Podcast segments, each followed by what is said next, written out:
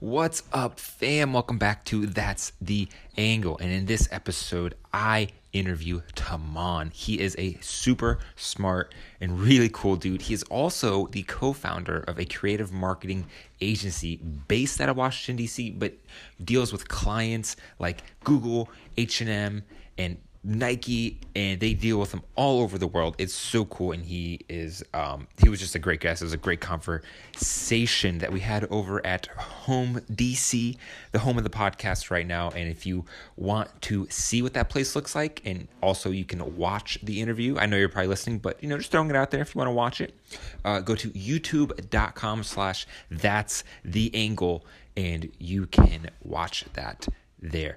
And also, guys, if you love me a little bit or you love any of my content, could you please, please, please, please leave a review or a comment on the podcast um, on iTunes? That would mean the world. And if you don't want to do that, hey, that's cool. No worries. Maybe you could uh, hit it with a screenshot um, on Instagram and just shout it out to your homies or something like that. That'd be cool too. But, anyways, guys, let's get right into this interview. Enjoy. Nah, I'm excited to be here. This is cool. This is like I didn't know. I mean, I didn't know you were in this phase. I didn't know, and then I like watched some of your previous um, podcasts. And I'm like, oh, this is this is some shit. This is lit. Let me come through. Yeah, right. You're like that guy may, might actually be legit. This guy's recording from his like Apple phone. Nah, this is like a real thing. Like, he's You know, gotta I, act- lot, I got a lot of emails and stuff. People like, yo, come do this, come do that. And you got to be like, mm, let me just. I'm busy, but this is like super lit. So happy to be here. Happy to be on. This is cool. Damn, man, I'm glad I passed the litmus test for podcast quality, Surreal. man. That makes me feel good. I put a lot of work in this shit. People don't realize it. Man, it's and I love this space, man. Amir, uh, who's off camera right now for you guys listening. Um, man, he hooks it up. I'm so glad he let me record Yeah. here. Even the setup is lit too. I mean, the setup is like, it reminds me of Tiny Desk. Yeah. but it had you know just like the decor elements you have in here like the uniqueness it's compact it's lit you know Amir like you said he's off camera amazing space you know everything like i'm looking at the camera right now and looking what's behind me and it's just amazing Like Yeah. I feel like someone's gonna watch those TVs back there and be like, "Whoa, did I just watched a TV on a screen for like an hour and a half? What the hell just happened?" yeah for sure You know? Yeah. Yeah, and actually, I had to turn the volume down. Those things back there, they actually made like bird noises and shit. It really started to geek me out one episode. Okay, Yeah, okay, it was. It was really It's unique. It was really throwing me off, man. unique, it's yeah, unique, yeah, it's crazy, man. It's like so many people try podcast, but not. But people don't know how to do it.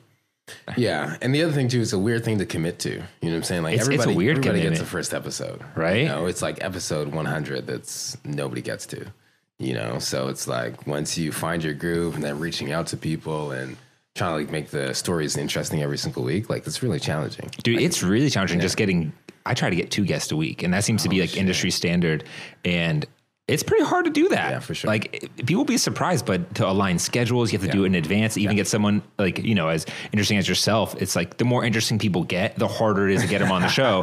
so I'm like, shit. So if my quality is, if my content isn't good, then Yeah. it's hard to get those people on in the first place, tough, let alone yeah. their schedule. So I'm just like, oh my god. and it's it's then it's tough, like it's tough. it's not just as like that, the audio, the freaking uh, space. I don't know, dude. It's it's a lot, and it's so funny. I actually just read an article in the Washington Post where this guy was just shitting on podcasting. Like too many people are doing it, and I was I, I was so butthead butthurt uh, at first because the, the clickbait title was so good. yeah sure But then I read it and I was like, yeah, he's he's kind of right. A lot of people don't do it right. It's bad audio. They really don't know how to talk to people. I'm just like, Yeah. okay, I feel kind of better after listening to that. Actually, I was like, Yeah. maybe more people will not do it. yeah You know? And, like the other you don't fall into that particular category Right. right so I mean, I've got a certain advantage with it, true. but it's it's it's at the end of the day, it's just putting out content, you know, which is something that you know a lot about, my friend. You run Here a there. creative content agency. yeah we do i do i do yeah that is crazy. Yeah, it's um, it's been a crazy journey. Yeah? uh, we started in so myself, my business founder,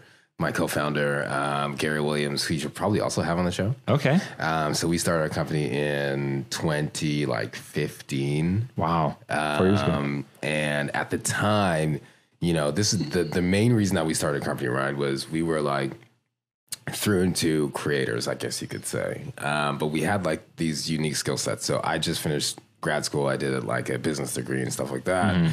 Uh, Gary was working as a professional photographer for like a number of years, Wow. graphic designer. So he had like all these skills. And what was happening around that time, like Instagram was just starting to turn into a thing, right? Instagram was just starting to turn into a thing. And, uh, you know, we were picking up some followers and stuff like that. And we were getting a lot of love, like around the city. So we would always like run into each other, like events and. Yeah, four years ago, Insta- Instagram was Yeah, you know just on that cusp. Exactly. And uh, so what kept happening is like other agencies were just now starting to figure out like how to utilize, you know, like creators in different ways and things like that.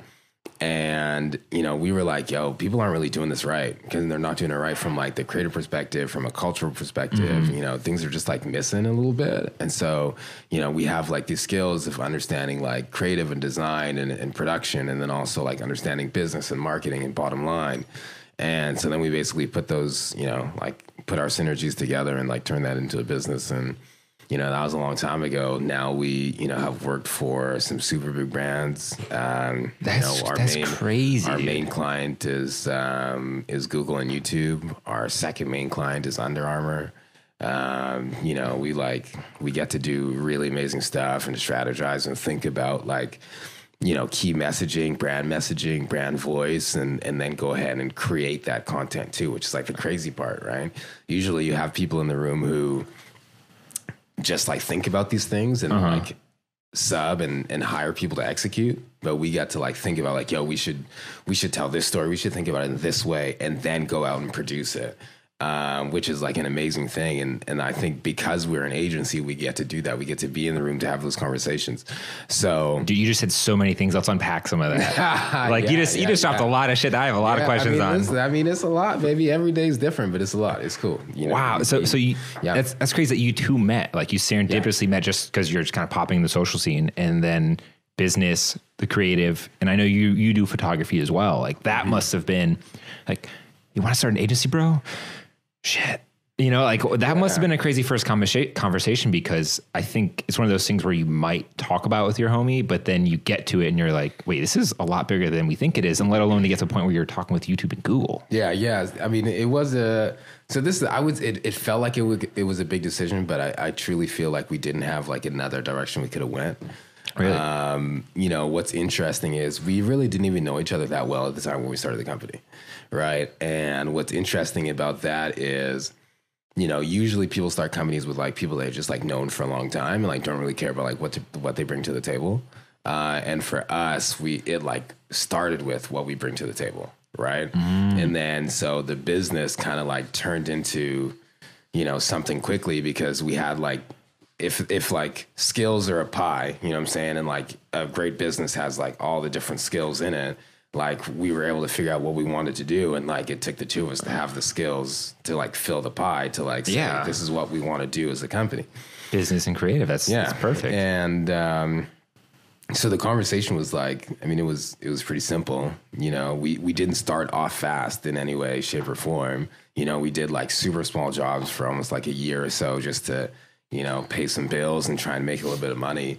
Uh, I don't think we we got hooked up with like you know our biggest client Google until probably about a year and a half, two years in. Um, but in that time, we were able to like make small steps and, and make small mistakes as well to figure out like what we wanted to do, what we were good at, what we were bad at, what was like shit we never wanted to do ever again.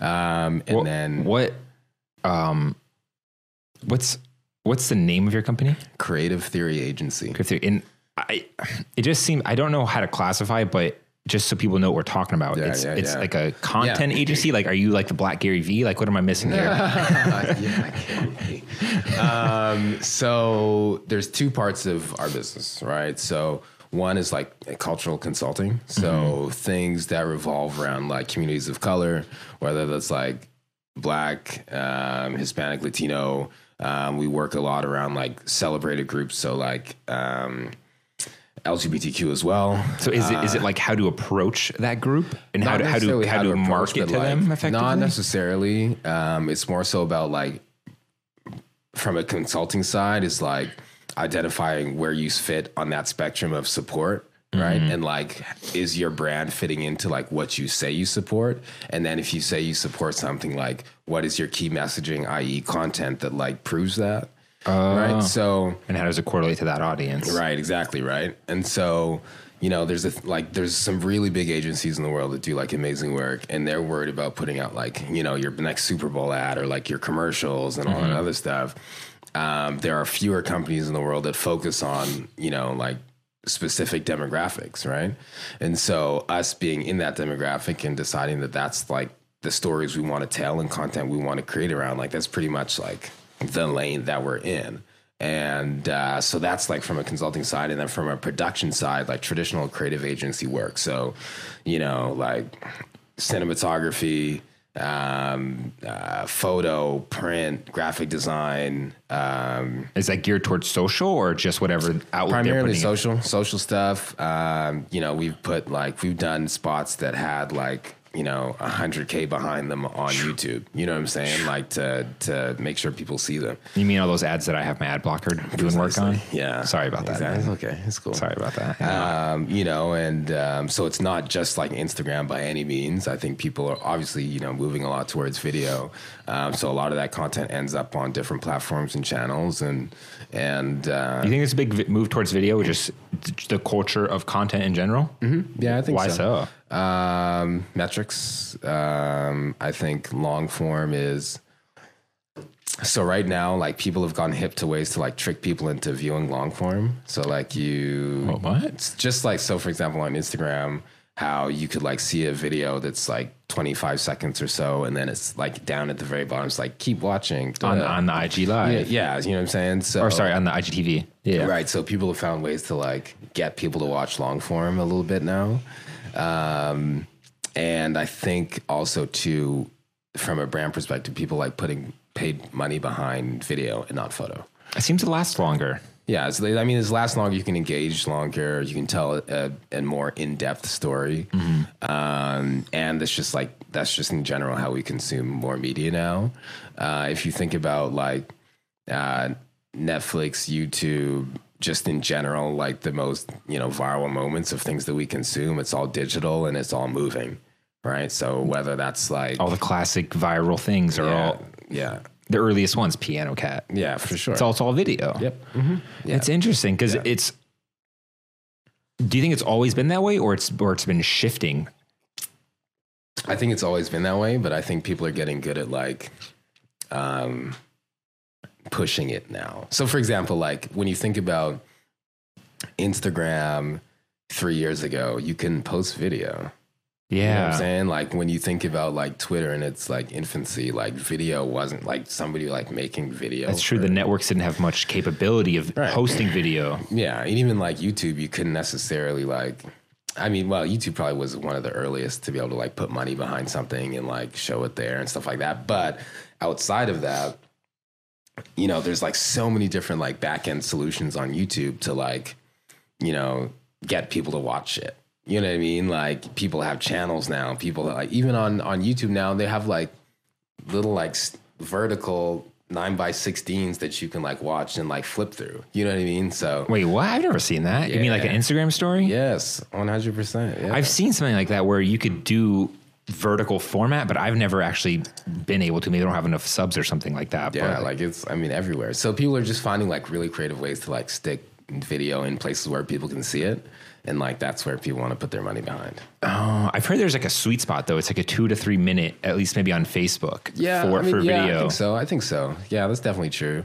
Um, you know, yes, it's true. Uh, if you have like, you know, if you have like a super celeb in something, people are gonna watch it. You know, just like you know, everybody's watching Beyonce's Homecoming past like two or three minutes, but like they know what they're getting into, and it's Beyonce.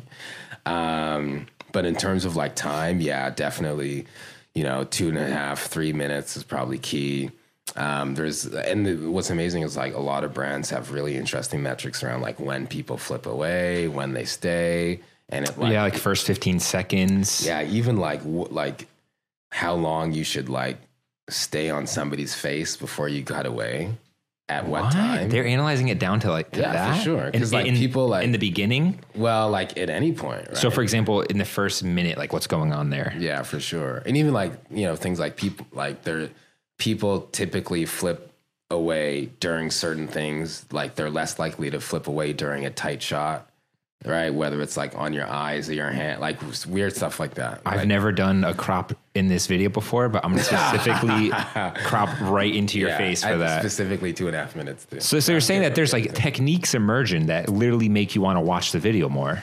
Yeah, I mean, like that's the whole purpose of like why people like video is because you can monitor and uh, measure like all of those things, right? Um, and it just gives you more. Hey man, cheers by the way. Yeah, for sure, hundred You need more wine in there? Uh, yeah, do a Yeah, you always need do more top up. Yeah, can do a little top up. Come on, me that thing, man. Um, but yeah, so I mean, it's uh, that's something that we've been. That's Steve. That's Steve. That's Steve. Oh shit, I got a heavy hand. My fault. It's all good. We live in. It's almost Friday. I mean, it's not, but whatever. Um, We're rounding up really hard. yeah. Um, but yeah, so you know, it's it's like it was, so. Going back to the original question, there's two parts: the consulting part, what to do, why to do it, and then part two is like actually doing it. So you know, the majority of the work we do is absolutely not shooting anything. The like hard work, the like long nights is like doing researching, identifying like messaging, uh, identifying narratives and stories, and and how to tell them and why. Sounds like you're really analyzing Yeah. certain I guess subgroups of people is Uh, not even like subgroups, but like opportunities to message around like certain groups, um, or not even like message around, but like who how to highlight this like particular group or what do you mean by group? You mean like race?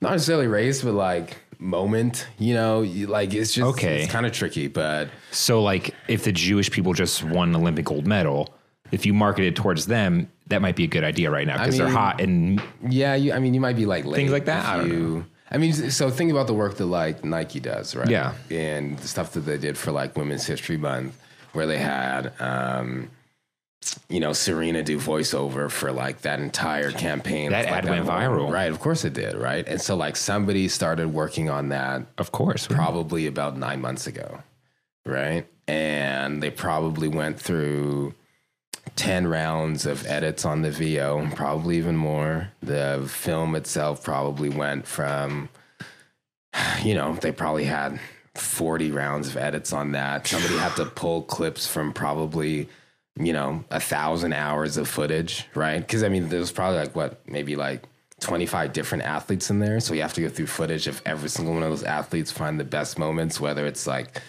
you know, sadness, happy, laughing, crying, winning, celebrating, defeat, all those different things, right? Mm-hmm. And like put those together. So somebody was thinking about that, like, yeah, like in a, a year in advance. Holy shit. Yeah, for sure. I mean, it it always seems a lot easier from the outside. Like, oh, it's a sweet ad. Maybe they made that in a month, but you're saying like what you said, six months? Um, yeah, so I like I have a friend of mine who works at the agency who like who made that commercial and she works on that campaign. And uh yeah, it was like they were they were thinking about that about a year out. Whoa! And so they're trying to get the perfect sort of response. I guess. I mean, like they're, they're, they're engineering it, to get the perfect sort of. So it's like so that is like it's not really like the perfect response, it's the perfect message, right? You know, so like every single word in that counts, right? Every single clip in that counts. every frame, yeah. um, and you know, so and it, some people who work at an agency at that level, like that's how you're thinking about it, you know. And it, it like sure, it, it comes from, you know, the same way you and I might be here and we might be thinking about an idea and like, yo, that's dope. It goes from like, yo, that's a dope idea to like, all right, like A, B, C, d- like that. That's when now it turns into like the actual work of like, hey, we have this dope idea and we have to turn it into like a manuscript, a manifesto, uh, a mood board, a treatment, uh, everything. and then give it a saying? reason and an objective Right. and everything like that. and it's like a lot. But anyhow, so like that's what we do, and it's really hard sometimes, and like sometimes we get beat up, and like you know it it doesn't. Sometimes shit doesn't land. Sometimes it does. Sometimes you gotta like check yourself. Sometimes you gotta check your ideas, and and um, but it's like it's cool work. It's cool work. It's about stuff that we care about. You know, everybody that um, I mean, it sounds badass, like a creative agency. Like that's yeah, it's fun. So we say we're a culture focused agency. Mm. Um, we're a culture focused marketing agency. Uh, so we work on like, you know, we only work on stuff that's like, you know, it has to be, has to be about, you know, for the people, for for the Yeah. culture, for, you know, it has to be about giving opportunity to people who didn't get to speak before. It has to be about finding like the dopest person, you know, to like share this message at this moment and and how they fit It's, in. it's like you're really you're really tapped in the culture here. I mean, that's what we try to do. You know, don't always. Well, you kind of have to be for effective marketing, right? You know, like Yeah, you know. like maybe you go too far or something, and you're you're like, we, we were ahead of the public by six months on that. Like, You know, I mean, it's just it, it's a lot. It's a lot, but you know, I think the the main thing is like, you know, when we compare ourselves, sure, we're like a small company, like five people. When you look at like the bigger, broader agencies, um, and who they're made up of, you know, like incredibly smart people for sure. so there's five of you on the team. Yeah. Wow. Um, you know, but like bigger companies made of like, you know, really smart people for sure, but like rather monolithic identities and and kind of don't have the same connection to like, you know, places like here. You know what I'm saying? That like we do. And, you know, these are like these are the moments and people who are like defining culture in different cities, right? Not like, you know, the person who has already been placed at here, here, here, here, and here. You know, it's like how do you meet the you know, Amirs in every city? How do you meet the how do you know who like has this hella dope story that like needs just needs the opportunity to like put that story in front of like 10 million people, you know? Cuz that's like that's that's the best part. That's the that's the best part when you know, the story like you can't make this shit up, you know what I'm saying? Like people are really out there living and like grinding and Yeah. getting it and like Yeah. and shifting and changing and believing in themselves and like and like you got to be with the people to know those people. You know what I'm saying? So You got to be plugged in. You got to be there to catch that That's- moment, that's the that that wave. You know. yeah, so that's what we try and do. You know, everybody we that works with us, um, that that is on our team. You know, they're like, you know, they're in the community. They got their own brand. They're doing dope shit of their own, and we like love that we bring on hella dope people to the team because like bring your network, bring your energy, bring your like, oh, I know so and so. You know what I'm saying? Like that literally. So that's like more been- important than. I, I'm sure the resume is important, but someone who's more plugged in, I guess, is Yeah, super important to you, 100%. 100%. especially because it's so be- lean.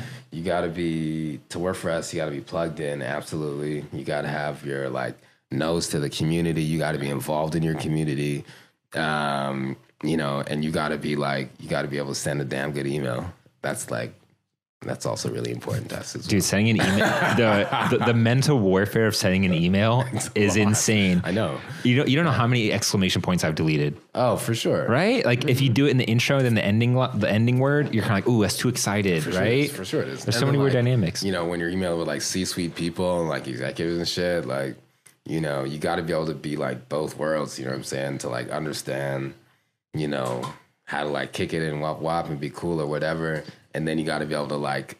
You know, articulate the meaning of a message in a campaign that you're going to put like two hundred thousand dollars behind. Dude, that's You know that saying? so that, like, important. can get sign off from this manager, that manager, and so and so executive. You know what I'm saying? So It's like it's cool. It's cool. You're an artist in the streets, but can you talk to that guy that you need to write a formal email to?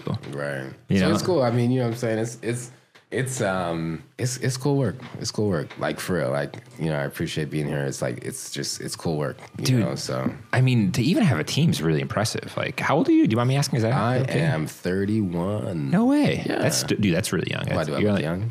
I would guess you're my age, 28. At 31, yeah. You know, Somebody thought I was like 25 the other day. really? You could pass. You got good skin. You know what I'm You know what I'm saying? You got good skin. I try to live my best life. Me, my face is dying over here, bro. no, but I mean, but to go from two people Yeah. to even having three people, three other people on your team. Yeah. I mean, that's a crazy responsibility. That that's a Yeah. crazy leap. Like, hey, Yeah. did you ever imagine?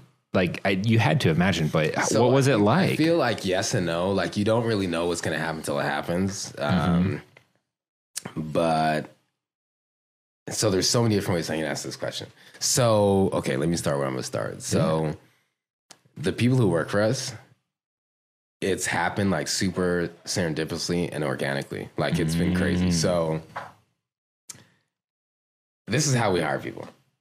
So we'll like bring somebody on for like a small project and then like see what they're about. You know what I'm saying? Like, you know, are they like just like diving in? Are they like hesitant? Are they, you know, are they the type to be like, "Ah, I don't want to do that, or like, ah, like, like annoyed with the clients already, or whatever the Yeah, case feeling is, them out a little bit. you know. And then what always happens is people like, and I mean, well, it doesn't happen every time, but Yeah.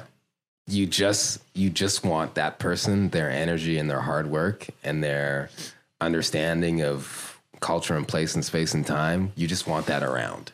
You just mm. whatever that is that you got, bring it around more. You're like like, that more. We could use that kind of thing. And then having that person around. So now, as we're going out for more business, this person's like already in mind, mm-hmm. right? They're already like on the team, right? So now the things that we're looking to do, we've just expanded our capabilities, right? So now when we go after more things, like this person's already built in. Right. And so we've done that like three times now. And every time it's like that's how you that's how we've been able to find the best people to like join our team and and, and to work for us is like, you know, you can you can send resumes don't even like it's whatever. Like uh, it's just whatever. But like when you come around and you want to infuse yourself in like your like truest self, right? And like when that message with the whole team, then like you're on the bus. You know what I'm saying? And we'll figure out what it is we're gonna do afterwards. But like you, you're the type of person we need here in this moment in this space, and we're gonna go out and get more business to make sure that you can be here with us, right? And um, it's cool. You know what I'm saying? Like I think in the long term, you know, I think for me, I want us to be like, you know, 25, 30 people. It's a lot of people. Um, it is, it definitely is. It's so I think it's so easy to look at someone like Gary Vee. I mentioned is like, oh, he's got 600 people, but you realize that's ridiculous. You know, like that's like crazy ridiculous. It's more realistic to look at someone like yourself and be like, this guy's got three people working for him. That's impressive as shit. I mean, it, it happens quick. Yeah. Like it happens, it happens really quick. Um, you know, you could have a conversation tomorrow that lands you like another thing where you need two more people to fulfill it for the year. You know what I'm saying? Mm. Like, because every so in the agency work, you know, you have accounts, right? So you have like you have people who work on one account and not on the other account, right? You can't overload people. You can like, and you know, you need people to be like focused on a particular objective or a particular client to like respond and be thinking about it all the time. So, you know, every time you get a new, you know, like Fortune 100 client who's paying you on retainer or whatever the case is, that's like two more people you need, right? So you still have, you know, you still have an account executive, which is usually like, you know, Gary and myself, whatever the case is, to like, um, like top level client conversations, and then you still need the team to like facilitate that research and that work and like get that going. And then the thing about being like the founder of a company is that you need to always be thinking about like number one, getting more business, right? And like looking at the big picture, what are you like really after, right? And so in the first couple of years, you know, Gary and I were doing like everything, like literally everything, everything, everything but it doesn't let you like think about you know oh we have this crazy idea that we want to do and execute right? Because like you're too busy like sending emails and accounting and, da, da, da, and all this other stuff. Um, but like once you get to the point where you can kind of you know bring people on to to who are great in their own way to do that work then it still allows you to like free up to go after that thing to like continue to expand and continue to expand Was it hard to learn that the business at first? Because you said like you're sh- coming, I guess, out of college or something. And Yeah, yeah, yeah. Was it hard to kind of get into that world? Like I wouldn't even know where to start. I was like, yo, start creative agency. I'm like, uh, yeah who, do, yeah. who, do, who do I email for to get paid? What do I have to, like, like Yeah. what, what what executive do I have to email? Like that's that's a crazy it's tricky. It's tricky. It's tricky. So we, man, that's it's that's a great question. Um, so luckily I did have some skills in that world, right? So, you know, in undergrad I studied like finance or whatever, and then I did MBA. So it's like business, business, business, business, business, right? But um, definitely like my existence was like a creative one. You know what I'm saying? Like my true life was like a creative life. You know what I'm saying? And um, when we started this thing, the work we were doing was not what we're doing now by any means. what were you doing when you started? We were just like it was just like all photo stuff and da da da and like really like people's social images and stuff like that. And it was just like really small stuff. Um, but what happened was we knew the work that we wanted to get to. So we were okay with like sacrificing to do like the absolute grunt work in the first while to like build our portfolio. You gotta have that do we had belief, to do yeah. to like work on the big shit. So then we were doing that, and like we're probably about a year, year and a half in. That it's going where it's going. Like you know, you're making just like enough to like pay your cell phone bills and some other stuff like that, and like whatever, whatever. Um, and then we decided like if we wanted to start working with like super big brands and and work on like a really big scale, um, we needed to start producing the stuff, the type of stuff we wanted to get like hired for, for real. And um, That's a, that's a concept that myself as a photographer that was really a switch for me as well. Yeah. was you have to perhaps pro bono in the beginning yeah, to 100%, 100%. put out the work you want to get hired for, 100%. which is a weird concept for a lot of people. Yep. So even like so, my philosophy, I don't expect anybody to pay me something up, pay me to do something I've never done before. Like, just, Interesting. like not, I don't know why anybody would pay me to do something I've never done before. So what that means is like, if I want somebody to pay me to do this, it better be my portfolio and it better be lit as shit, right? So that's when, like 2016 or so, we started doing like you know, we we put together like this digital magazine, this digital and print magazine. We shot everything. I wrote everything. I had my wife's mother copyright or you know, copy read everything, and like we were like up for like weeks on end and night proofreading and getting everything perfect and da da da.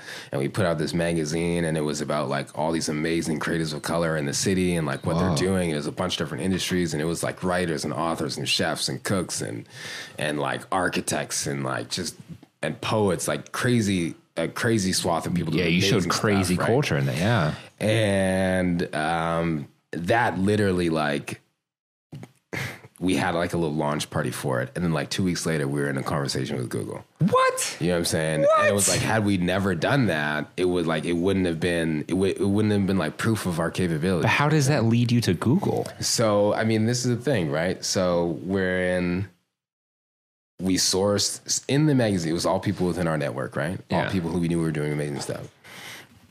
We found some money printed the magazine and we're like yo we need a party. So then um, we had a friend um, who was doing some like kind of helping out creative theory at that time and stuff like that. And she had a like a you know like a girlfriend like a homegirl who worked at google at the time.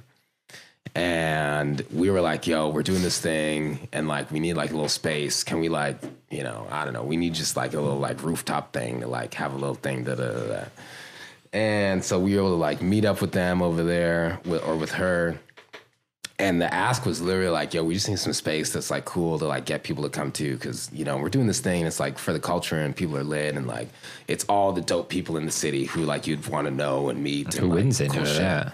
So she was like, yeah, sure. Let me send some emails and like see if you guys can like rent our like rooftop for like this little while. The Google rooftop? Yes, exactly in DC. It's a real story.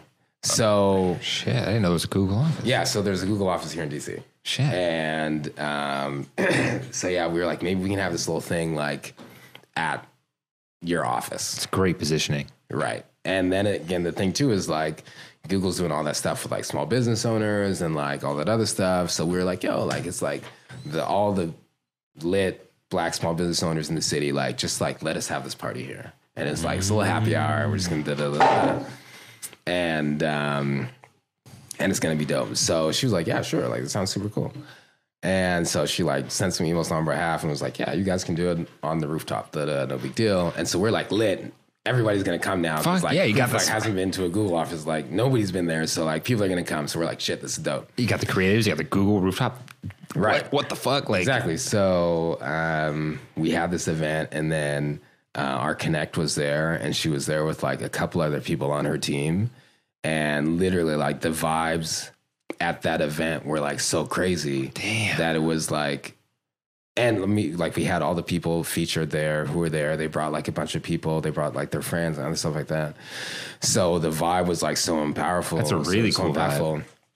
that um, our connect was like, hey, like there some interest here from like some people on my team to like maybe do something like this because this is like this is a community that like we've never we've never had this vibe out here in this building ever. Whoa. right? And um, so after that you know it led to like a bunch of different conversations a bunch of different conversations. And um, you know we started doing like we did a bunch of stuff for google that year at essence fest uh, and like we worked on that project for like three months we did print stuff with them and like we produced this magazine for them and like hosted like this some events for them in New Orleans, and it was just like crazy. And then we like got hooked up with their agency team and and their their marketing team, and then like just dominoes, like it was crazy. and um, but long story short, the entire thing came back to like you know we wanted to do something that we had never done before, but we had the capability to do it. We had the network to do it, the community to do it. We had the in-house scale and talent to do it. And we're like, it's just gonna take some time and some energy, and let's just fucking do it. And the next thing you know, it led to like probably, you know, we've been working with them, you know, every single month since then, right? On different projects. That is a way to start, dude. in Holy shit. So, you know, we we took off with that. Um, Does that magazine still run, or is it was it just for that one? It was just it was pretty much just for that. We were thinking at the time of doing more stuff, but it morphed into some other ideas that we started to run with. yeah, because the mission wasn't to create a magazine company. It was Um, No, it was no, to it was to, generate that content for the businesses you wanted Yeah, to get. for, but for the business, but also for the people, right? You know what I'm saying? Yeah. It was like that's why you know, the other thing, like nobody paid us to do that, right? Like there was no money behind it. That's all your time. Yeah, it's all on your own So- time making all that. The only way you're gonna like stick with that is if you believe in it. Like if it like impacts you here. You know what I'm saying? Mm-hmm. So the fact that it impacted us like here was why we were like, yo, let's stick with this. Let's keep doing it. Nobody's paying us to do it. Let's do it nights and weekends and evenings and whatever. And you know that's why it like turned into as big of a deal as it was because it's so important to us. And we feel like all the work that we do gives us that same feeling. You know what I mean? So Dude, that is quite the way to start to work with Yeah, it's cool. Google. I mean, cool. literally, you literally put yourself into their ocean and was like, "Hey guys, what's up? We're we're, we're literally on your rooftop. Want to work with us? We know all the cool people in the city. It seems like quite the way to meet them." Yeah, I mean, but not only that, like the work was good. You know, like the the quality of the magazine was amazing. The, must the the cinema, the the photography was great. The stories were great. The way we told them was great. The like the the breadth of people that we like had on. You know, like we had a chef next to a poet. You know what I'm saying? Like it Oh, was. It I wasn't just like the creative scene. It was like I people who like who, you know, are just like who are owning their own like the people who are like self actualizing. You know what I'm saying? Like it was like I don't know. It was just the perfect. You proved that you could tell stories like that. I, I guess that magazine it proved that you could present ideas and other people's culture and other people's um, journeys and goals Yeah. effectively. In, an, in, a, in a good looking way, where Yeah, sure. Google's like, yeah, we'll work with you, bro. yeah, for sure. Dude, that must have felt so surreal. It was cool. It was definitely like How definitely. Please tell me you have that email saved and, and screenshotted and No, framed somewhere. We we have some photos from that event. That is cool. a big deal. Um, How long ago was that? this was like 2016 sometime. Oh, but shit just happens fast. And, you know, it was once you kind of get in the door a little bit, you know, it's like, you know, this, this is the other thing too that I tell people all the time, especially when working with like really large companies. You're not really working with companies, you're just working with people, right? And the main thing that like you can never forget is like you, this is it's a, just a person on the other side of another desk like writing you back or talking to you or whatever and does that person like you or not do they trust you or not would they trust their career on like bringing you on bringing you whatnot right and once you can like prove that like i got your back you know what i'm saying like somebody basically wants to know like if i hire you will you stay up late for me you know what I'm saying? Like Mm. that's basically it. Like, will you will you stay up late for me? That's a very make sure that, like humanistic way to approach it. Shit looks good over here. Yeah. Like, if if I have to hit you with some last minute changes that we didn't talk about that aren't in the budget, like, are you gonna like are you gonna stay up late for me? Are you gonna try? Are you gonna work with me? You're gonna try and make this work, right? And I feel like one, our company and, and our culture is like we bend over backwards for the people that we work with. and they they trust us and they believe in us, and we do everything that we can to make sure that people are like, you know, th- these these guys got us. Like, just they got us. They they won't let us down. I see what you you're I'm saying. It's so easy to assume a company like Google is just some big fucking company that doesn't care and they will just give you a check. But really, you're right. It, it's Right, it's very people. human effect. It's it's someone putting their neck on the line to Yeah. hire you, especially if you're new, right? Yep. Mm-hmm. And then hoping that you return the favor. Yeah, absolutely, hundred percent. Like as they're climbing, like 'cause that's the thing. Somebody on the other side of that desk wants to do something cool, right? They still have to sell that That's idea true. to somebody above them, That's right? true. And so, do they believe that like what you're going to give them is gonna they're gonna be like be able to present that shit with pride to the person who has to like Mm. Can they go to their higher up and be like, or not "Look." a raise tomorrow? You know what I'm saying? So you know, at the end of the day, it's just people who want to like believe in the work that they're doing and and want to trust the people that are going to help them work on the stuff that they want to work on. You know, and we've been like really aligned with working with the right people who you know believe in in the work that we do and we believe in the work that they do. And it's always you know like yo this is this is cool. This is important. This is important. This is important work. This is an important story. And it always feels like that. And like you know our our mission is so like concrete in that you know we want to work on things that revolve around culture and inclusion and and when people internally where that are like that same level of crusader then it's like yo let's just do just dope shit and it's gonna be lit You seem like you have a really deep understanding of people. Like you really kind of get the human to human sort of uh, like compassion, and you really care about that. yeah i mean i i mean yeah Like you kind of understand that everyone's like an individual. Like I kind of get that from you. Like you have this like kind of caring vibe about just like that one person.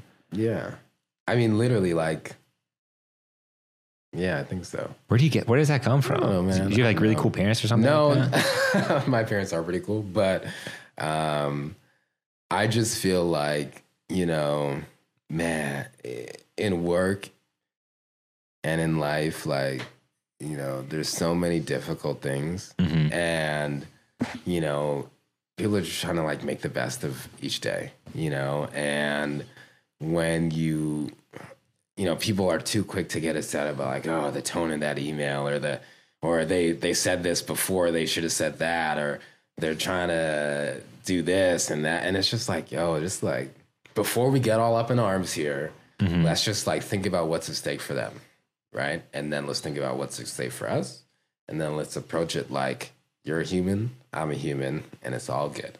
You know what I'm saying? And um you know, after that, it's like everything is everything just works out. It's funny in our, you know, we've been in boardrooms and like we're pitching ourselves and our skills, and the the second, so the first slide is like uh, creative theory. The the second slide is um, about our past clients, and Of course. but the slide doesn't say past clients. It says this is the creative theory family Ooh. right? And uh, the reason that it says that this is the creative theory family is because all the people that we work with, we treat them like his family, right? So what that means is, you know, we're not like, we're not competing, we're not, um, we're not after different goals. Like your goals are my goals my goals are your goals, right? And I think why that's so beneficial or why like that's such an important slide to us and like as we're talking about who we are and what we want to do is like people need to know that like we'll go to the end of the earth for you. You know what I'm saying? The same way you would for like your brother or your sister or the same way like you might have a tough day like if we're family members, you might have a tough day, we might argue, we might like, you know, you might say something crass to me or whatever the case is, but it's like, yo, like nobody's gonna talk shit about you. You know what I'm saying? Like I wouldn't let that happen because at the end of the day, we're still family. It's family. It means You know more right? than just So, a client. Yeah. You know, people, people, you know, respect that, and I think we, we do a lot to make people feel like that. Um, you know, there's no like.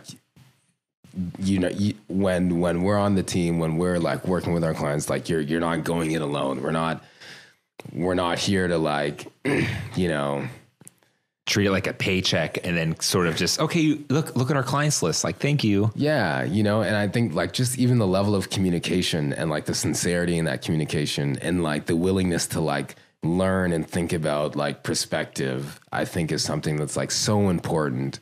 Um, As in, how are they viewing this? How are they viewing things and why and for what reason? And like, if there is a shift that's necessary, like what, you know, how do, what are, how can I tell you about my thoughts as to why there needs to be a shift or it needs to be a change or this idea should be stronger with XYZ. Right. And I think what happens a lot is people get like stuck in their own feelings and stuck in their own, like, not necessarily, not necessarily stuck in their own ego, but like just like stuck in this like right or wrong thing. Mm. There like is no, especially in like marketing, like right and wrong is razor thin. You Really? know, you and it like there's there's nuance to everything. Yeah, 100%. And like the people who like say like yes quickly and no quickly, like uh like avoid those people. Cause like there's always shit that you have to consider. Like for Mm. everything, like you, everything you have to like think like on the other like I think they say like economists always say like oh, on the other hand. But like literally like on the other that's a real like everything has two sides, right? You can position something like this, but maybe do we think about this? Did you think about that? Is this like hmm, is that is this is should we put this up before that is this should be should this like and then you have to be you know strong enough to bring those conversations to the table and be like let's just let's think about this i don't know what the answer is i don't think you know what the answer is right now but like we're all smart people in the room maybe we can figure it out you know what i'm saying and you know once you get in the mind frame of approaching things as like I have information, you have information, somebody else here has information. Let's like pool these uh, information hubs and then let's get to the optimal solution, right? And then that takes it out of like, well, I say I think this is right or I think this is wrong. Well, like first before we like start like saying that, let's think about all these different opinions and ideas and like all these different contextual elements and that's when you get to like oh yeah let's do this and then when you do that then obviously it's like yo we just like made this amazing team decision and everybody is mm. behind I see. It's like you state your idea, you state your idea, I say my idea. It's okay to admit that you were wrong in your thinking, 100% 100% but let's come to that greater sort of thought of this is what we should be doing. 100% And it's in a lot of ways, it's dropping your ego. That's kind of being like, okay, you're right. I was wrong. That's cool. yeah and, and and not even like wrong it's like i didn't think about that Oh, there you go. I didn't. you know what i'm saying wrong. Like, you I didn't. You I didn't didn't think about, it that. from that perspective right um and so you know that just it just lets you like be a person and Dude, you, know, if you there's- see everybody else's If there is one thing I've learned about business, is that you always have to be the bigger man. it's it's so weird.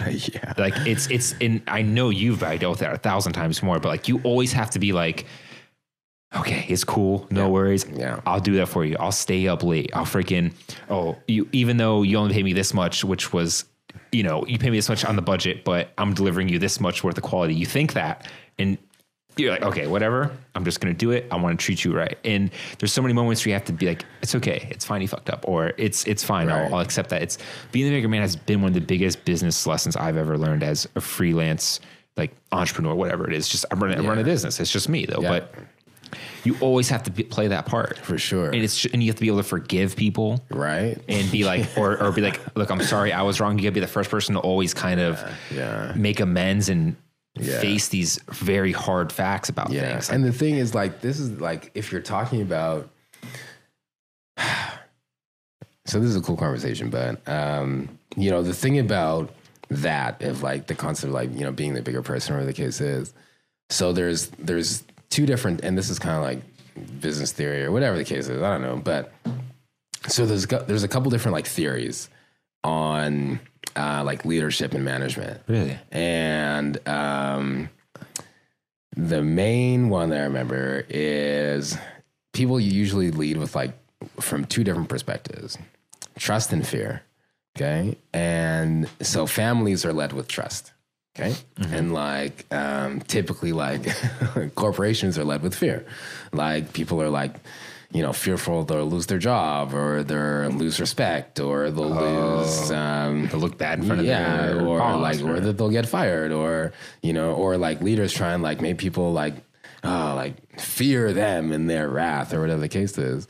Um, but when it comes down to it, like being the bigger person, literally just means like, I trust everybody here that like we can figure this out. Yeah. And we'll find a way to make this win for everybody. Right. And so the thing is, like, even in the context, the example that you gave of like, um, you know, somebody didn't pay you right or whatever, whatever, you know, if you're basing the relationship on trust and if you like if you're really supposed to be in business with this person like you can identify that like that was the case last time right or like and then level up for the next contract that you're working on, mm-hmm. whatever the case is, and be like, well, what I learned from the last one is that we had this work that came in out of scope. So I want to put in some extra budget here for us to address that now so that, you know, we don't have to come across that. And a trust relationship says, you know what, like as the person on the other side would say, you know what, that makes a lot of sense. And the reasoning that you gave makes complete sense. So let's do that for this next thing, right? Obviously, you can't get taken advantage of in business,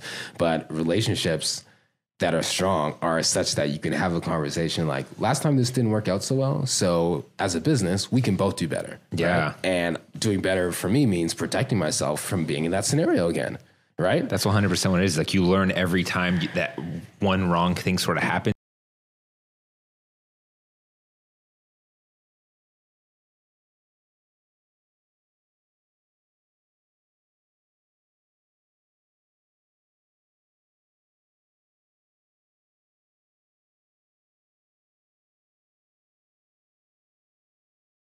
You, the thing about you know being a business owner, whatever the case is, like you can't be in a rush for perfection. Um, you have to be like excited about making mistakes as long as they don't put you under. Mm-hmm. Right? Like every mistake that we make that doesn't put us under is like just the biggest win ever. Like, like oh, oh, we learned from that. Thank, yeah, thank God. Hundred percent. You know what I'm saying? And it's like, you know, there's so many instances where you know someone's after like oh we should we should have said this or we should have said that or or you know your client wants to do this. This is what they're saying but it's not really what they're meaning. And then you give them what they said but it wasn't what they meant. And so now it's like next time like oh i need to interpret that as something different. Mm. or in the next meeting i need to when i hear this i want to like okay, so what I just heard was, right? And like, okay, so now we don't have to do two weeks worth of work. And then that wasn't necessarily what you meant, even though it wasn't what, was what you said, right? So there's like so many different lessons that you just have to learn and like it's experience. You have to want to learn them. Um, because like you don't, you, you just, you have to learn from like all of these different things and experiences, and nuances and, and once you do that, like man, like you're just you're off to the races, literally off to the races. Dude, business is the craziest world ever. Yeah, it's wild. It's nuts. Like I used to work a job for people. Mm. It's cool. You don't have to worry about much. right. You don't have to worry about a lot.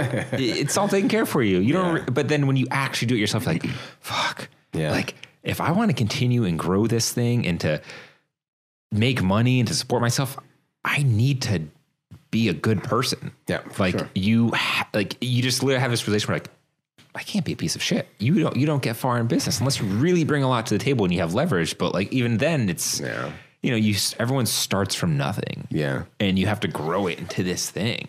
Yeah. I mean, it's, it's true. And it's, it's a journey that I think, you know, you, you just can't rush it. You just can't rush it. Um, but I think that the key things that we've learned along the way you know, you can't rush it. You have to let things happen at the right time, at the right place. You know, there's things that we wanted to do two years ago where, and we didn't have the right team in place, and we would have, if we, if had we pushed it at that time, we just didn't have the right pieces mm-hmm. in place, and it would have fell flat. Um, and as people come on, you know, it lets us like assess what it is we can do and, and level up these things that we've had in our head, right? Um, I think that you know, people forget that they need to produce the stuff that they want to produce, especially in our world, right? Of like, you know, you got to work for other people, you have other clients, whatever the case is. The most impactful work that you can do is the stuff that like you want to do, right? The stories, the stories you want to tell. Um, those those things will forever get you farther than like your your your client work. That's, that's very true. I've noticed that a lot in just my yeah, my my two, three years of photography is that every time I've created for myself, yeah. it turned into that thing I wanted yeah. somehow. Mm-hmm. Sometimes, not all the time, but sometimes mm-hmm. by me doing that project and me shooting for free or me doing that thing, it, somehow a piece of that turned into something greater. Yeah, and I think you know the thing is like if you can keep your if you can keep your eyesight on like that greater thing, right? If you don't like forget about it, then mm. that's when you like really put yourself in a position to win. You know, it's like when you when you if you and that's the thing, right? But it's tough. I make it sound like it's super easy, but it's actually pretty challenging. If you know, like the hardest part is knowing what you know the the last day looks like. You know what I'm saying? Like knowing where you want to take something, knowing where you want to like where where you see yourself. That's like a difficult thing to assess, right? And Take the- some long term vision. it takes a lot of long term vision, but then it also takes like a lot of belief in yourself a little bit, right? And that can change too on the way. for sure. And, Not the belief, the vision. Um, but it's like, you know, you can take really like small incremental steps like that big picture. Um, but you have to identify it first, you know, and then you just kind of like work back from that, you know, like, Mm. oh, well, we want to do this in 10 years. I want to do so and so and so and so. Like, you know, there's like something I could do tomorrow to help me get there for sure. For sure there is, you know? Um, and that could even be like avoiding some things and doing others, right? I think people do too much of what they don't want to do, and then it doesn't give them enough time to do what they do want to do. what does that look like for creative theory? Yeah, that's that's real. So uh, we've started um, turning down a little bit of work now so that we can work on. Um, That's a good problem, by the way. yeah, yeah. Um, so we've, but also too, like our team is expanded now. So like, it needs to be bigger projects, or else it's like you can't really. It's like a one man band thing, right? Can't sustain it, right. Um, so we have conceptual things that we work on. Um, that we know are going to take us like probably till like 2020 to get them like to get them right. Um, and when we're not like under the weight of a lot of client work, those are the only things we focus on. Um, and so, you know, we try to avoid anything that, you know, you can get paid to do like a plethora of things. Like you can get paid to do a lot of shit. There's a lot of shit you shouldn't get paid to do though. You know what I mean? Like you, What do you mean? Like something that you do that you're like, why am I getting paid to do this? Like, what do you Uh, mean? So, I like, think so. Th- okay, so it's funny. All right, so there's um, an opportunity cost to everything, Oh, okay. Right. Okay. Yeah. Yeah. um, and you can get paid. So, for example, somebody could tell me like, "Yo, we want to pay you like, you know." Two thousand dollars to do this thing for the next two weeks. I don't know, or whatever. I, you know what I'm saying, or whatever the case is. Literally, you could have just like lost two weeks on a project that could have made you like ten times more in 2019, right? And so I think there's, you know, you have to think about like your time as a resource, um, you know, and it's like that two thousand dollars that you might have been paid to do this thing for a week or two weeks, or whatever the case is, like you know, in that time, you could have just lost focus on like the th- the big picture, right? The big idea, the big vision, the big, you know, concept that you're working on. And if you keep taking these little things, whatever the case is, like you'll lose sight of these, like what your real, you know, purpose is. Yeah, your real mission, your, that mission. real end game that you have in your mind.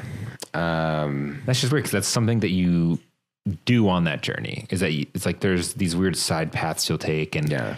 You kind of do them, and then you're like, oh shit, that was such a waste of time. or you'll make a decision about something like, oh, I fucked that up. But then there's times that are really good. yeah, for sure. And you're, or whatever it was, you decide to take that one random client, and that one random client introduces you to your the biggest account you have or something. Mm-hmm, It's interesting. It's just, I mean, it's a scale. I think, you know, you have I have this conversation, you know, here and there with a few different folks, and the main thing is you just got to find out who the fuck you are.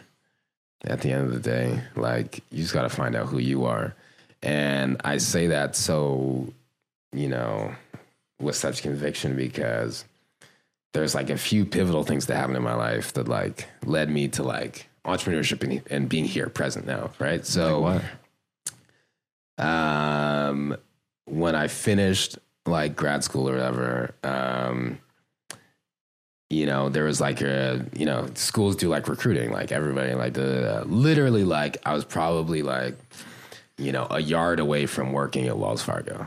I have a finance degree, right? Yeah. Like, that's my thing. I have an MBA. Like, I was like a yard away from like working in personal banking at Wells Fargo, and um, What happened? there was an event that happened that was like pivotal in my life. I know exactly what you're talking about. I I'll share something with you. Maybe you'll share. Yeah, for me. sure, for sure. So, um, you know, so at the time I had locks. You know, my hair was super long. We're from the Caribbean. Everyone in my family has locks. You know what I'm saying? That's just the thing. Literally at like this moment. So it was like, you can work for us if you cut your hair. Dead ass. That's a real ass story. And um, so, um, obviously, this was like what? This was like 2015. Yeah. This was like 20, like 2014. So, and um, so I'm like, and mind you, literally like, so you go to school for like a bunch of different reasons, right? To like get a job and shit like that. And uh, so I'm like, nope, not doing it. Not doing it. Over the dreadlocks? For sure, 100%. Not doing it. So, That doesn't seem like that big and like, mind you, like, so like 4.0 and like, you know, I was leading like a bunch of different, you know, organizations in school and this shit. And like, I'm like pretty clever. You know what I mean? Okay, Like, yeah, you you have a good you know track record at that point. And, Degree. um, okay. um, so I'm like, nope, not doing it. Just absolutely not. over the line. Hundred percent, hundred percent. Okay, like, wow. it- like if you don't want me here, like as who the fuck I am, then like later, like Okay, I get not even a chance. I get it. Um, so then that happened, right? So that was like perfect in hindsight.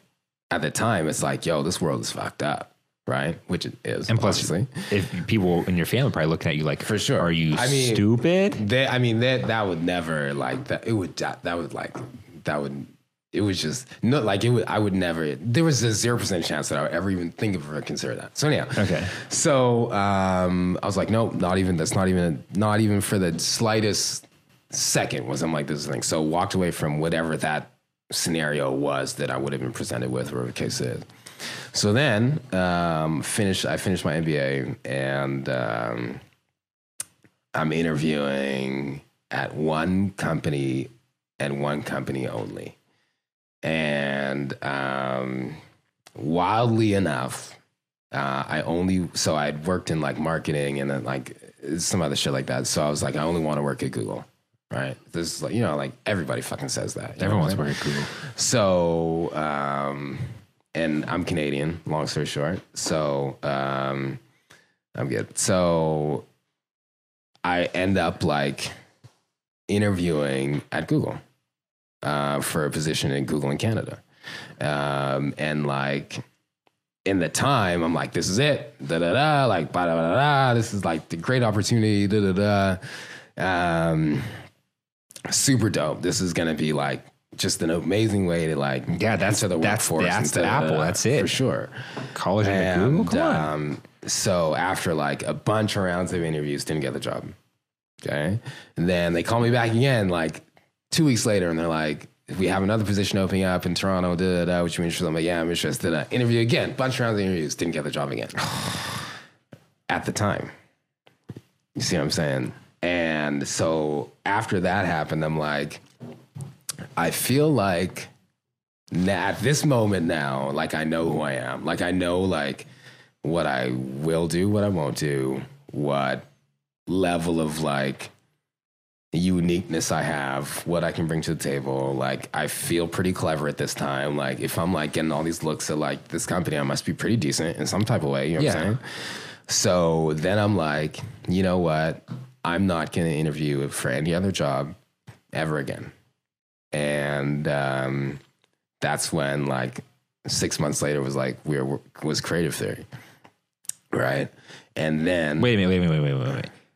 You that it so it kept happening and you didn't get it, I guess. right, see exactly. And so, you got fed up, right? Well, I wasn't even fed up, but it was like I can't like go from you know working at my dream company, wherever that meant, to like um, you know like working for like I don't know wherever other people work at. You know what I'm saying? Like Were you so heartbroken about it that you I don't think I, decided to I do don't something think I don't think I was yourself? heartbroken. It, wa- I wasn't heartbroken, but I was definitely like, ah, this isn't ideal. Like, ah, that would have been so great. Da, da, da, da. Just like typical shit.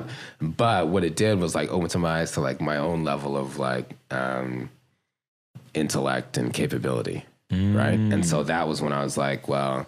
You know, I don't want to like have this experience, which is really encouraging, and I met some really amazing people along the way, and um, to like, you know, just like being in like a, you know, a job that like I felt no inspiration from, or like the people weren't like after it and unique and had their own stories and stuff like that. So then, um, Gary and I were talking a lot at this time and stuff like that. And, you know, I was doing photography on the side to pay money, I hadn't found a job yet, all that other stuff. And, and, um, I was like, you know, I'm over like thinking about who can I work for because the, whatever I want to do, which is like a mix of creative stuff plus business stuff and like be smart and clever and witty and creative and all that other stuff. Like I am struggling to find a job that you can do that. And like, it's probably not going to be somewhere where I want to do it anyways. And that was like the birth of creative theory. And then the craziest part of that story, like I said, a year and a half ago was our client. You know what I'm saying? So it's like, Ooh, that's gotta feel good. you know, so That's but I mean, but it's not, it's not even that it was like, it wasn't even like ah, I was like, you know, sticking it to him. What it was is like, you know, like my purpose and spirit had like aligned in the correct place. It's like you realized through other people realizing something in you. Like you realized your own sort of potential or something because other people were like seeing it in you and giving you these off giving you these offers. oh, Yeah. Dio over there. Yeah, yeah, you know, and it was like, um, it was just amazing. I never forget it. Like it, was, you know, um, how many people can say, you know, in their life to like get like not getting a job at, you know, in Silicon Valley was the best thing that ever happened to them. You know I can I'm say that. I know. You know? I literally have that same story. Yeah. So so I was an audio engineer before I was all this stuff. I was an audio engineer. That's why this podcast sounds so goddamn good. I was an audio engineer and I was working in Richmond and um, just some shit happened in life and I ended up coming back to Virginia, live back, move back with the fam- family, job hunting, of course, right?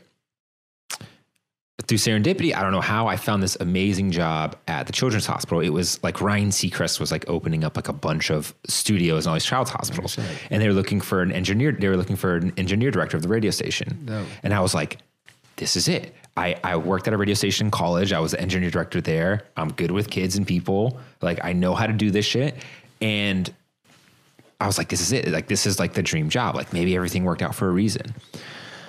So I do the interviews. Even the it, it went so well. Even the people that work they were like, "Yo, we want you to get this job." Like mm-hmm. even they wanted me to get the job. and I made it to like the final two people, and they were still telling me they wanted me to get the job. I didn't get the job, and I was just like, I was just crushed because I never had that opportunity before, and it seemed amazing. Like I'm gonna be the head of an engineering thing at a children's hospital. Like how much pussy would I be slaying? And uh, but but really, it was also you know, um, how much money would I be making and stuff, and all other cool stuff like getting laid and stuff. Like that's, pretty real. cool, you know. real. That's real. But but it it was like this dream of something epic was taken away, yeah. and I and it made me think, like fuck, like I hate that someone else made that decision. Like I hate that I had I could do all these things, and they could tell me all these things. And it was just like taken away in a weird way. And i don't i it just it just really sucked. Like it really sucked. Yeah. and after that happened i was like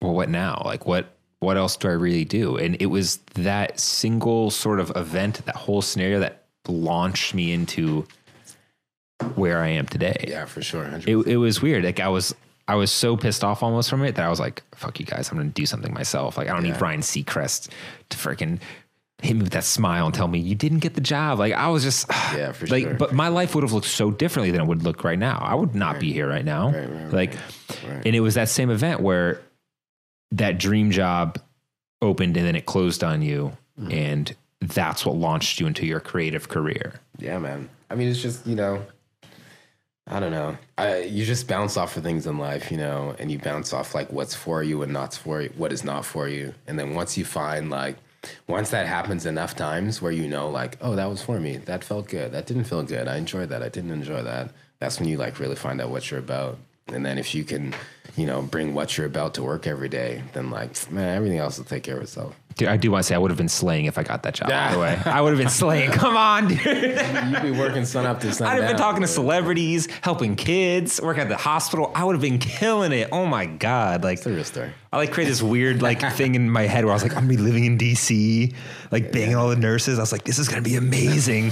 I'm making real money. But, I mean, it, would that would have been a story. That would have been a story. but no, here I am interviewing people. Yeah. But no, it, I'm glad that happened though because uh, I guess in both our cases it brought us to where you where we both are today. 100%. You know, Yeah. Yeah.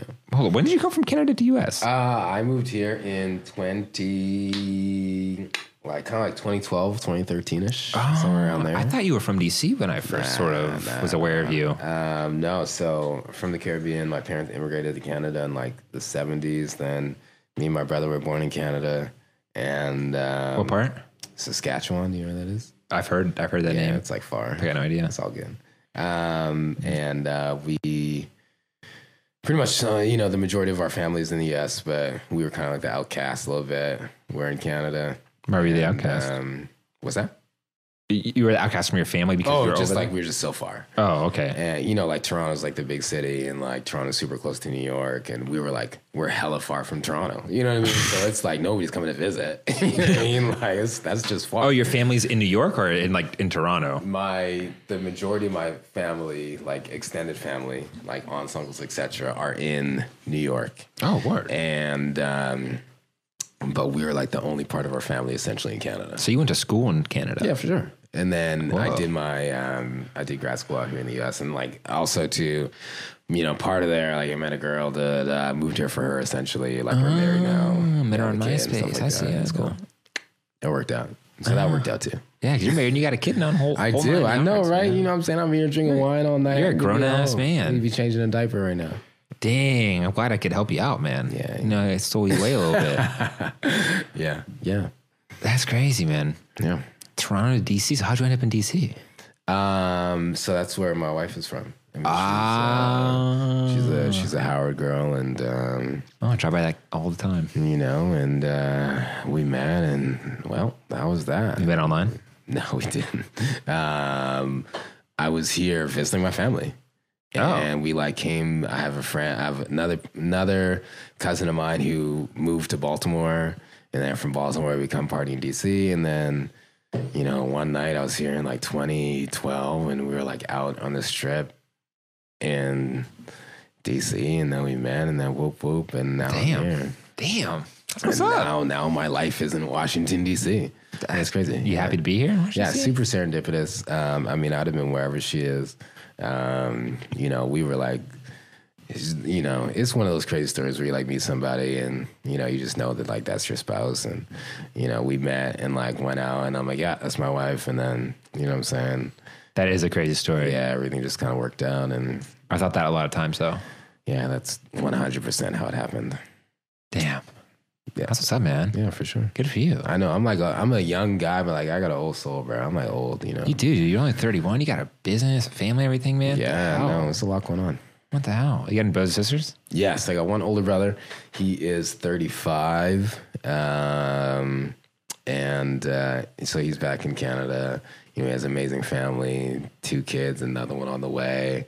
Uh, you know, it's just, yeah, life's happening fast. It's happening really fast, but it's cool. I'd say so, man. Yeah, it's exciting. How is it operating your business in DC? You think you have like a strategic advantage because you are here and you are kind of connected as opposed to, I don't know, New York or LA or I mean, something? so DC is like, you know, I think what happened for us in particular is that DC, especially when we started 2014, 2015, 2016, um, you know, DC was, you know, at a pivotal point in its ability to connect its creative community. Um, and I think around that time, people are just starting like to figure out that they could do stuff like full time. Um, before then, people weren't, you know, and I can't really say with certainty because I wasn't necessarily here, but from what, you know, homegrown DC people tell me is like the, the, you know, the opportunities for people to like get paid to do real creative work is like a new thing. You know what I'm saying? And a lot of that has to do with, you know, uh, influx of capital and and people starting to focus on like creative and community. Not everybody's doing it, but the people who are putting like real dollars behind that. Who's putting real dollars behind it to make it possible? You know, I think there's I think there's a few um, there's a few brands that do a lot. There's a few developers that do a lot. Some do absolutely nothing.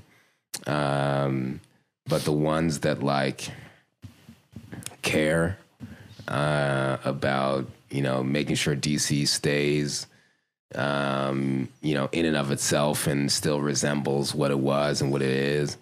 Uh, you know, there's ways to like you know be able to be a part of that conversation. You know, and e- even like you know myself from not even being from DC, like part of the benefit of what we do is like we want to be connected to people who don't have that opportunity so to bring them onto the table you know what i'm saying so it's like if i can be the middleman then that's great you know what i'm saying um, but it's like you know we have an opportunity too to like come here and do amazing creative work because you know DC is almost a tier one city now in terms of like marketing dollars. You know what I'm saying? You got like Really? you got New York, obviously way out of the Oh, of course. and you have LA, of course. way out of there. Atlanta, way out of there. Who's next? DC. Really? Yeah, and um, So we're on the up and up. yeah, so people are like bringing activations here, brands here, uh, bringing dollars here, and you know we're kind of like here, right place, right time to have you know the cool credentials to like you know try and go after some of that work. So you know I think you know, if we were here you know, ten years from now. You It'll know, be a the, whole the different landscape here is going to be a lot different. Going to be Really? a lot What do you different. think? How so? Uh, it'll be a lot more competitive. It'll be a lot more saturated. Um, I think if you're starting out at that time, you're like, it's like if I were to move to New York today and be like, hey, I got this company, da da da. Like, there's like Oh. a hundred other companies started today too that do the same thing, bro. Yeah. You know what I mean? And um, here in DC, you know, the same way, like you can reach out to me or I can reach out to Amir or somebody else can just connect, can connect. That's not in every other city. Right. So, like, our secret sauce here in this city is the ability for creatives to connect with each other. Right. And for like everybody's network to be like really deep, you know? Um, a lot of that goes back to if you, think about it in the context of like Instagram, right? So there's like, um, you know, IGDC, Walk with Locals. Um, like there is no Walk with Locals in any other city. True. You know what I'm saying? Like there's a bunch of different like small pieces and pods, but like here there's like a centralized effort to make community and space for creative people. Like other cities like, you know, New York, too competitive. Why do I want to know you? Why do I want to meet you? Like, why would I want to show you my technique? Why would I want to coach you up on this? It's true. You know, LA in the film world, right? Everybody's a filmmaker. You know what I'm mm-hmm. saying? Like, how can you Everyone's an actor. Right. So like how do you how do you collab on that? How do you you know what I'm saying? And it's a city about like knowing who you know, right? But like here it's like you know, it's almost it's almost a city of like side hustlers. So it's like, yeah, sure, I'd love to know who you I'd love to know who you are. I'd love to know what you do. I'd love to meet up. I'd love to show you my technique. Love to like have you shoot this with me. It's like I'd we're love to have figuring it out. for me, right?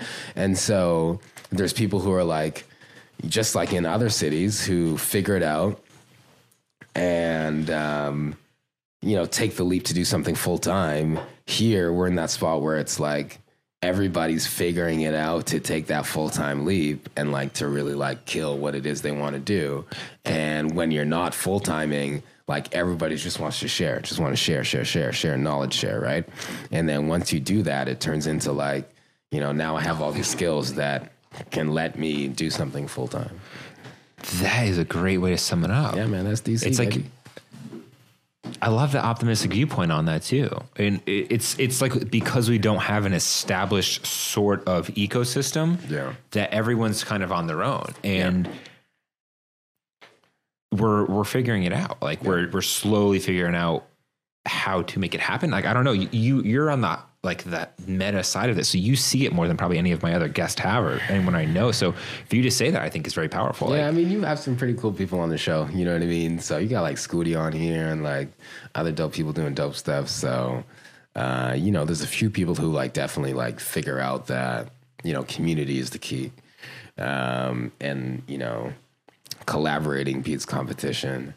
Uh, there's a few people that really get that, and the people who like get that just, you know, they kill it. They kill it. They kill it. Yeah, and the reason for that is because, like, say I have an idea of like something I want to do. Mm-hmm. I work in a different industry than you, let's say, for example, and you had an idea that you want to do, right? So if I pair my idea with your idea, now we get like elevated levels of like these two things that we can do on our own, and it's going to be bigger than like what we would do individually. You know what I'm saying? So like here, people are really good at finding like, yo, I do this, you do that, let's do something, let's make it work, That is true. right? We are creative in how we kind of collaborate with each other. Just how I see it. Yeah. man. You know? But do you think it's because we don't have a sort of defined thing besides political government, which is not creative at all? Right. LA has acting, movie world, that's creative. New York has fashion, that's creative. We have politics, not creative. So it's like we're kind of left to figure it out. Yeah. And I don't know if you share this sense or you see this viewpoint, but a lot of people I have on the show, people I've talked with, and even off off the show, say that there's some sort of like wave happening right now in DC. Mm-hmm. and maybe it's 10 years from now, like you said. I'm literally going to take that clip in 10 years from now and I'm going to replay it when your agency is like 100 people squad or who knows it's 10 years shit that thing's gonna be like a 500 people squad maybe, yeah. but like do you do you sense that at all like do you like it, it seems like it do you sense Yeah. some sort of kind of seismic activity in the water Yeah, I think so. And I think like you know, like I said, DC is becoming like that tier one city for people to put dollars behind. Um, is that because it's everything that happens here is new like anything you do in the city is new and cool I think I think so. Yeah, but I think you know, um, people just fucking with the city right now. You know really saying like for good or for bad, like the city popping. You know what I mean? And and you know, there's there's it's a double edged sword for everything. Um, but the city is just popping. I think people are just, you know, I don't know. People are finding a way right now. People are finding a way. Like you know? myself. People are finding a way. yeah Um, I think is it a wave? You know, everything has a peak and a trough for sure. Um, but I think it's more so just about you know broader, you know, broader context of people coming, you know, to cities, living in cities, urbanism. Um, you know, what this is. So I have a lot of philosophies on like people living in places, etc. Um, I think Baltimore is the next Oakland. Um, yeah there's a lot of cool stuff happening in baltimore right yeah, now. you know, i was like- there over the weekend Yeah. i was blown away Yeah, I'm in DC probably like at least a night a week. Uh, I'm in Baltimore a night a week. Um, you know, I, DC is is is on a wave, and I think the next wave um, of like dope, unique, interesting shit is in Baltimore. San Francisco was San Francisco 15 years ago, and then Oakland was Oakland 10 years thereafter. You know what I'm saying? Um, I think they're like it's a it's a it's a fall it's a similar trend similar trend um What it, what takes those cities to that awareness level? Is it music or like what is some people say is music, but like is it the artist coming out of it? Is it the output of it? Is it just purely the dollars big businesses are pumping into that ecosystem? Um, yeah, that's a good question, man. I, I, I, you know, the capitalist in me says that like, you know, you need big business. You do. Um, and then, but outside of that, you need like the real business, Mm. you know? Um, so it's funny, like you can think about, so what we're doing right now, right? So like I have a thing, you have a thing, Amir has a thing, like we got our little things, right?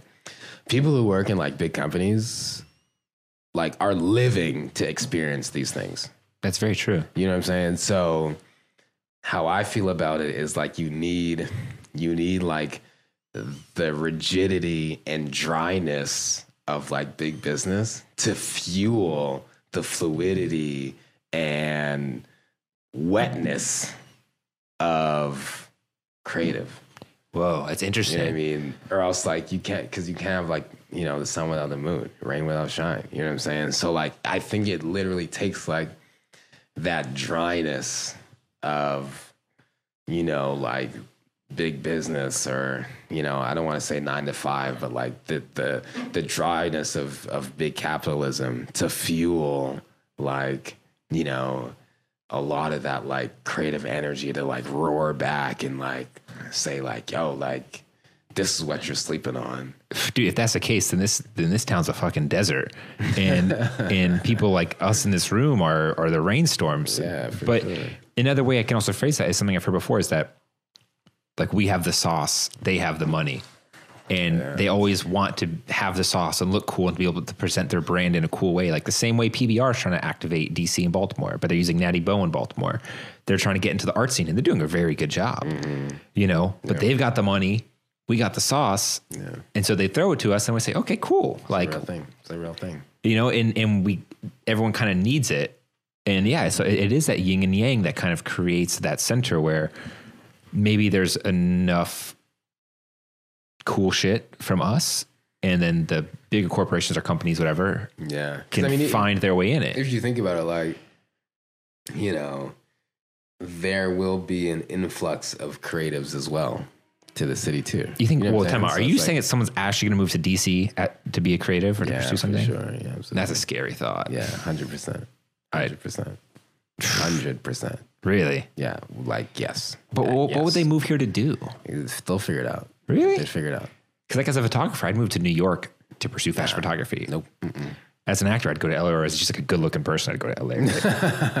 Um, but that I mean that's nah like I'm not pretty enough, so whatever. would Fucked. nah. People are just the, the, everybody nah.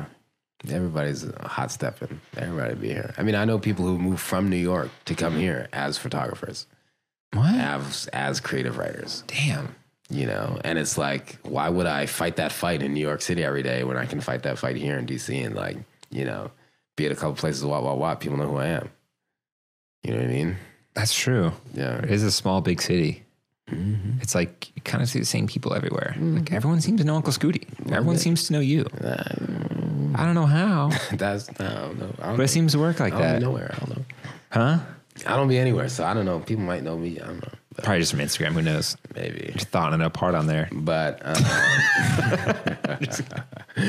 but yeah i mean it, it's it's it's um you know dc is one heck of a place you know it's one heck of a place one heck of a storied place um you know for me you know so uh you know i'm i've only been here you know seven years or so It's long. Not um, but the thing is that i call dc home because the most important parts of my life happened here whoa. you know what I'm saying? So um, this is where I found out who I was. This is where I found out, you know, what community meant. This is what I found what what belonging meant. Um, you know, that's all of those things. Sure, I lived somewhere else until I was like 26 years old or 25 years old or whatever. What's 31 minus seven? I don't know. Um, but you know, the most pivotal moments of my life all happened here. You know, like my like my truest existence began in this city, so this was home for me now. Damn. Um, you know, I don't know if more people feel like that too. Some people come and go all the time, but like, you know, without this city, I don't think I know who I was. Damn. Maybe home isn't where the heart is. Maybe that's true still, but maybe it's also home is where you find yourself too. Yeah. I mean, this is where the heart is too. You know, I got a family here, so Well, that's cool. well, yeah, it's But- it's it's it's both for you. yeah, for sure, for sure. You know, Yeah. that's crazy, man. so so so what else is coming up for you, man? Anything in the works that you can speak on? Um, What else is coming up for me? So, nothing that I can talk about. Ah, y- Yep. that kind of one of those things. You're doing that kind of business, man. It's cool. All those NDAs, and Uh, uh, yeah. hush hush. Yeah, I get it. I get it. Um, so we got some cool stuff that we're working on right now. We got to go to New York and LA in, in uh, early June to pitch a couple folks on some ideas, um, and then those ideas will come through in 2020. Can I ask you a real quick question about that? Real quick. man, yeah. I've always heard the, the concept of pitching, Yeah, right? sure. Like this is something that common folk like myself hear about that you guys chill, do. Chill, chill, chill. Okay, I'm not that common. I'm, I'm pretty cool. but no, but I'm saying like when you pitch, is it literally like a bunch of people sitting at a table? Yeah. You have a projector, and you're like, "This is creative theory." Like, I've always been so fascinated. Like, what is this pitching thing that Gary Vee talks about? That you talk about? That other people I heard talk about? Like, what is this pitching thing? Um, yeah, pitching is like, um, you know, do our goals align? That's like at in its simplest form. That's a pitch. Like, Okay. how can I show you that our goals align? And are you pitching on a certain specific thing at that point? Sometimes, yeah. I mean, these the thing that we're working on next for 2020, yeah, is a, is a specific concept. And then so a bunch of people come together to go to that place, and they, everyone pitches their own unique. So every company I mean, it, it's like a it's a concept created and designed by Creative Theory. So it only like exists in like in our world because Yeah. like, we invented it, I guess. Um, so you know, we're heading to, and yes, it is like a bunch of people in a room, uh, and you're presenting this idea and why it's amazing, why it's lit, why it's the shit, and why it makes sense with your goals and objectives, and why we need a bunch of money from you.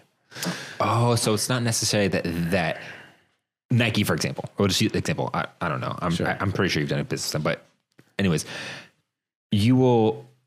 They don't always have an objective like, hey, we have a campaign. Who's going to be the best fit? Yeah, I Sometimes mean, it's like- just you going and being like, hey, we have a great idea. So there's a couple different things, um, and yes to all of those. Oh, Right? So you can like, so we have to like, you know, like pitch ourselves and what our capabilities, da da da, da as like an agency who can come in and do some stuff, right? You know what I'm saying? Um, but then also too, because you know we have our own ideas and have this really big picture of like the impact that we can make as a company outside of producing content.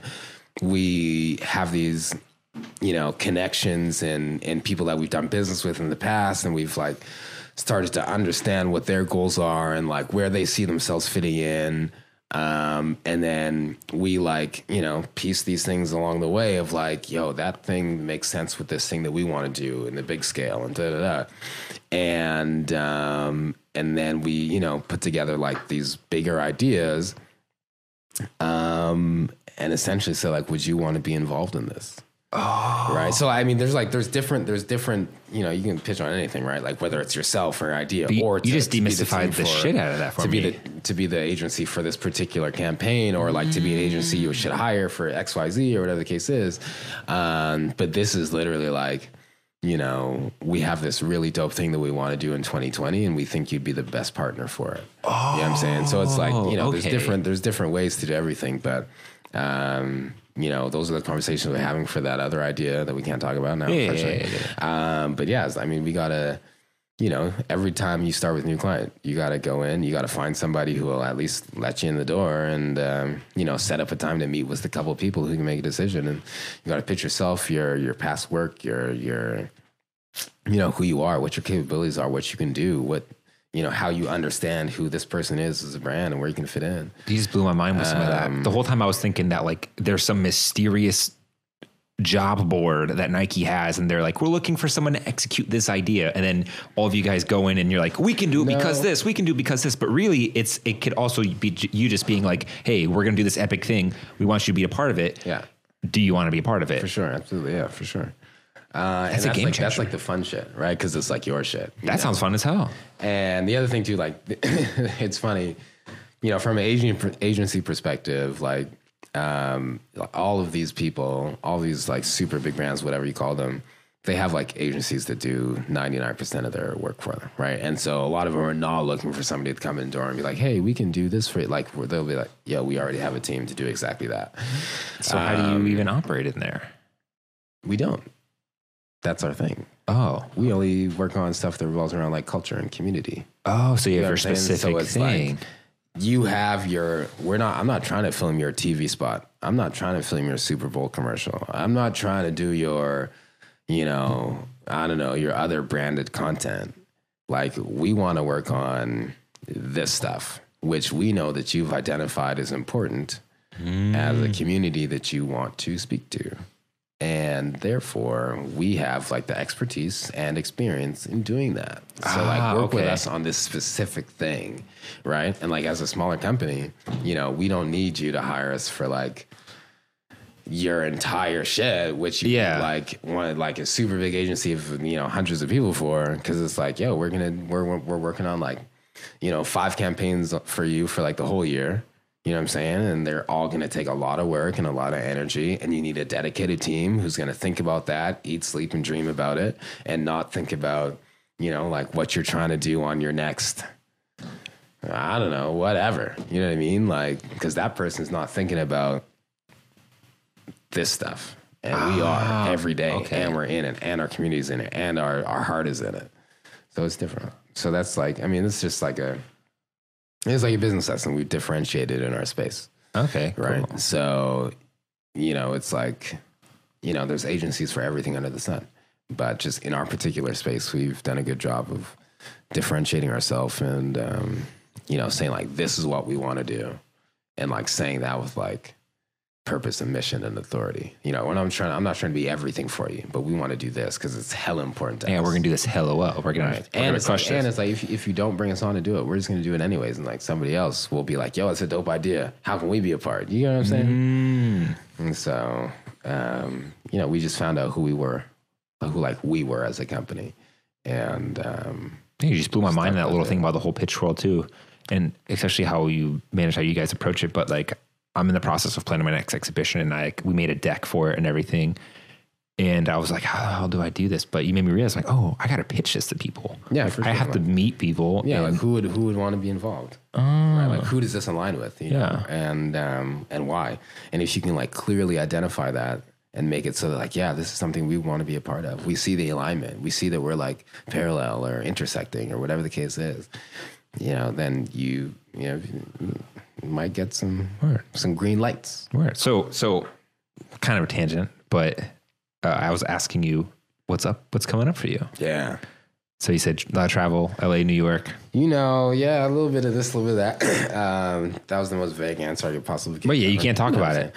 Um, but just more work. it. You know, uh, tomorrow I'm going up to New York, um, where Gary and I are speaking at um, at an event for YouTube. Um, Oh, what are you gonna talk about? we are going to talk about collaboration uh, and how it can impact your um, your scalability. Oh. Um, in my creator studio hub, there's literally a video talking about collab to take your content to the next level. Yeah, so I mean, it's it's and it's bigger than just your content, right? Like it, it's more like, um, you know, the the collaborations that you build and seek, you know, allow you to do things that um, you wouldn't have been able to do alone. Facts. That your portfolio, your community, your your network, your audience, um, and inevitably, you know, grow your ability to partner right? And um, you know, all of us do amazing work in here and stuff like that. And like, there's people who do amazing work, but haven't figured out how to partner with anybody yet.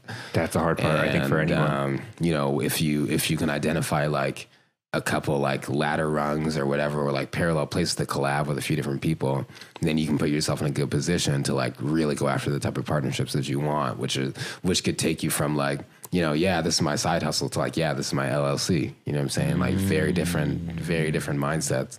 Um, and a lot of that is basically just off of like who you partner with.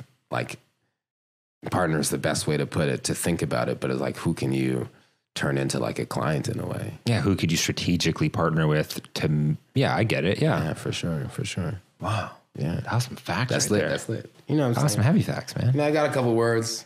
I got a couple words in the in the dictionary that I like to use, but um, yeah, man, you know, we just you know, we, we like we like to stay busy. We like to talk to people. We like to learn from people. Do you have a lot of time for Um, yourself, or is it just it just it's just a mix between personal and business at all times? It's a mix all the time, every day.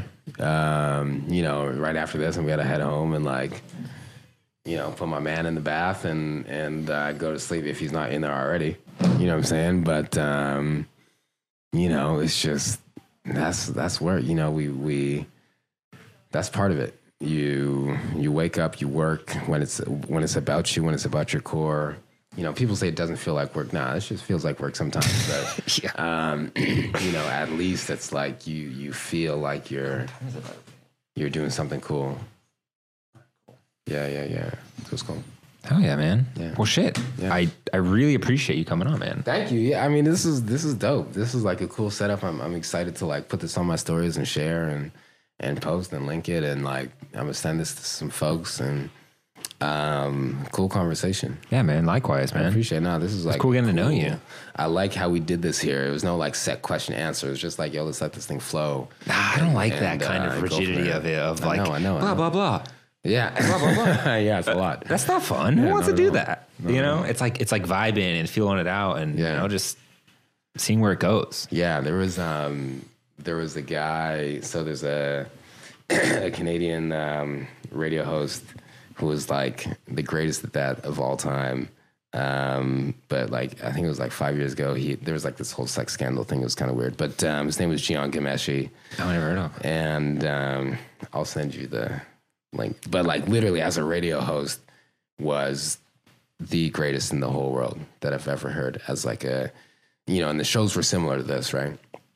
Um, but like just the, the, the greatest, the absolute greatest ever. His name was Jian Ghomeshi. It's it's a sword you got to hone, man. Like Yeah, for it, sure. This this shit's not easy. Yeah, I know. I know. It seems like we're just talking. Yeah, but it's tricky. there's a lot more. There's a lot more nuance to it than people think. Yeah, yeah, yeah. And by the way, I was thinking, I was thinking of Tim Westwood. Boom! explosion sound. Welcome to Tim Westwood TV. Yeah. That's what I was Yeah. thinking when you were saying that. I didn't know about the other guy. no, no, no. But he, this guy, he's just, you know, and he, he's off the radio now. Um, but uh, he was on CBC. But it was just, which is Canadian Broadcasting Corporation. But like literally, it was just like you could listen to that shit for hours, like not even know.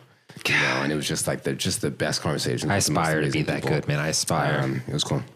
Word, man. Well, if anyone wants to follow you or follow this insane agency you're running, Yeah, yeah, yeah, uh, yeah. where could they go? Um, so you know, my personal gram, Tamon underscore T A M O N underscore. I'm sure you're gonna link it somewhere in the vid. You know what I'm saying? Find it that way.